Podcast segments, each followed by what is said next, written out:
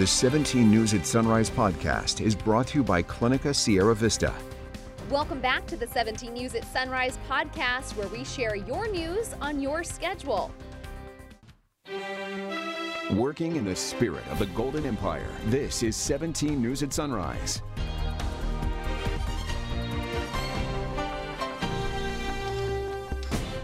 Good morning here at 5 a.m. on a finally Friday. I'm Maddie Jansen alongside Alex Fisher, rounding out this first week of October. Well, now to an update on the story we brought you yesterday on 17 News at Sunrise. A house created to help the unhoused in Bakersfield is now no more. A house created by Victory Outreach Church, Bakersfield Southwest, to provide shelter for the homeless was destroyed by fire. 17's Michaela Armstrong has the latest.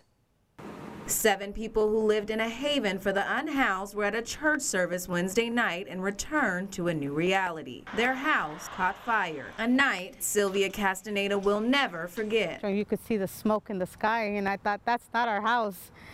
But as we drove up closer, we saw the commotion. The only one inside the house was the family dog, Nala, who made it out.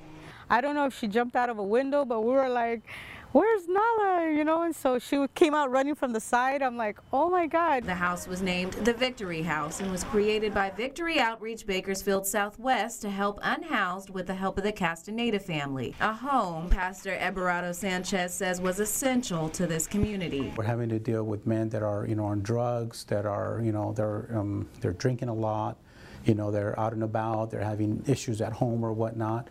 And so they open up the home so that they would be able to, you know, help some of these guys out. Now the family of three and the four men that they were sheltering are unhoused again. My heart has gone out for people where everything's been burned, but now experiencing it's it's it's like an emptiness, you know, because your whole life.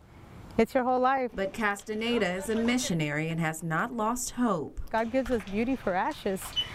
And when I come home and, and I'm walking through the house and it's all full of ashes in there, you know, it's all, it's still ashes that are falling from the ceiling, from the roof. And, um, but you know, I'm just hopeful that something beautiful is going to come out of this. With hopes that an answer about where they will live next comes sooner rather than later.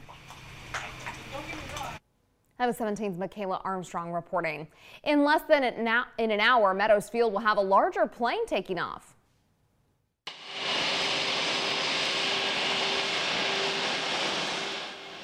American Airlines is upsizing their flights from a CRJ 900 to the Airbus 319. The company says the larger aircraft will increase comfort, including first class seating with added amenities like Wi Fi and air conditioning.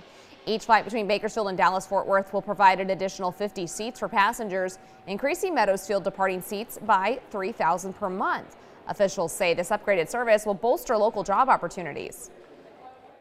Importantly, these larger aircraft and upgraded services has provided an additional 40 new jobs for local Kern County residents at one of the largest premier companies in the world, American Airlines.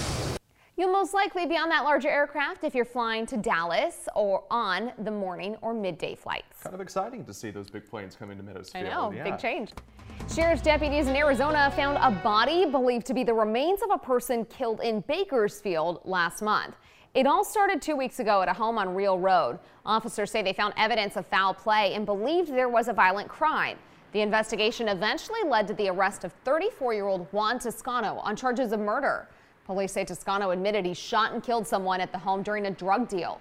According to police, Toscano also said a group of other suspects moved the body from the home to Arizona. Police arrested three other men in connection to the case. Officials say they're still looking for one more suspect. 31 year old Garrett Cole has an outstanding arrest warrant for murder, kidnapping, and robbery. A Kern County judge ruled that blood evidence taken without a warrant will be admissible in court in the trial against Lisa Core. Defense attorney says police had staff at Kern Medical draw the blood of Core without obtaining a warrant first and without asking Core for her consent.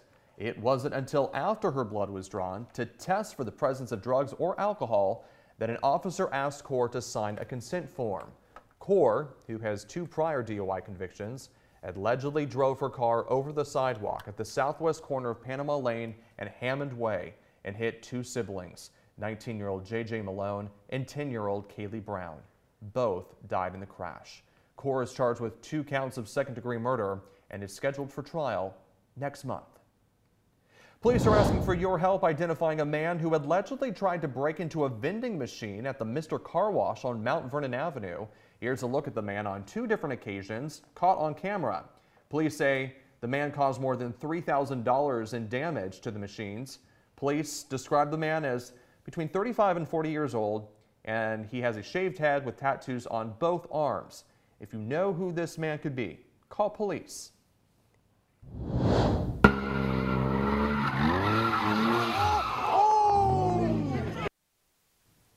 Overnight, there were several dangerous street takeovers in Orange County. This one in Brandon Park, where a man was hit by a car doing donuts in an intersection. He appeared disoriented afterwards, the man who was hit, that is, but medical help was not called for, and the crowd dispersed not long afterwards. The 17 News at Sunrise podcast is a production of KGET and Nexstar Media Group. For more on all of the headlines in today's show, head to kget.com.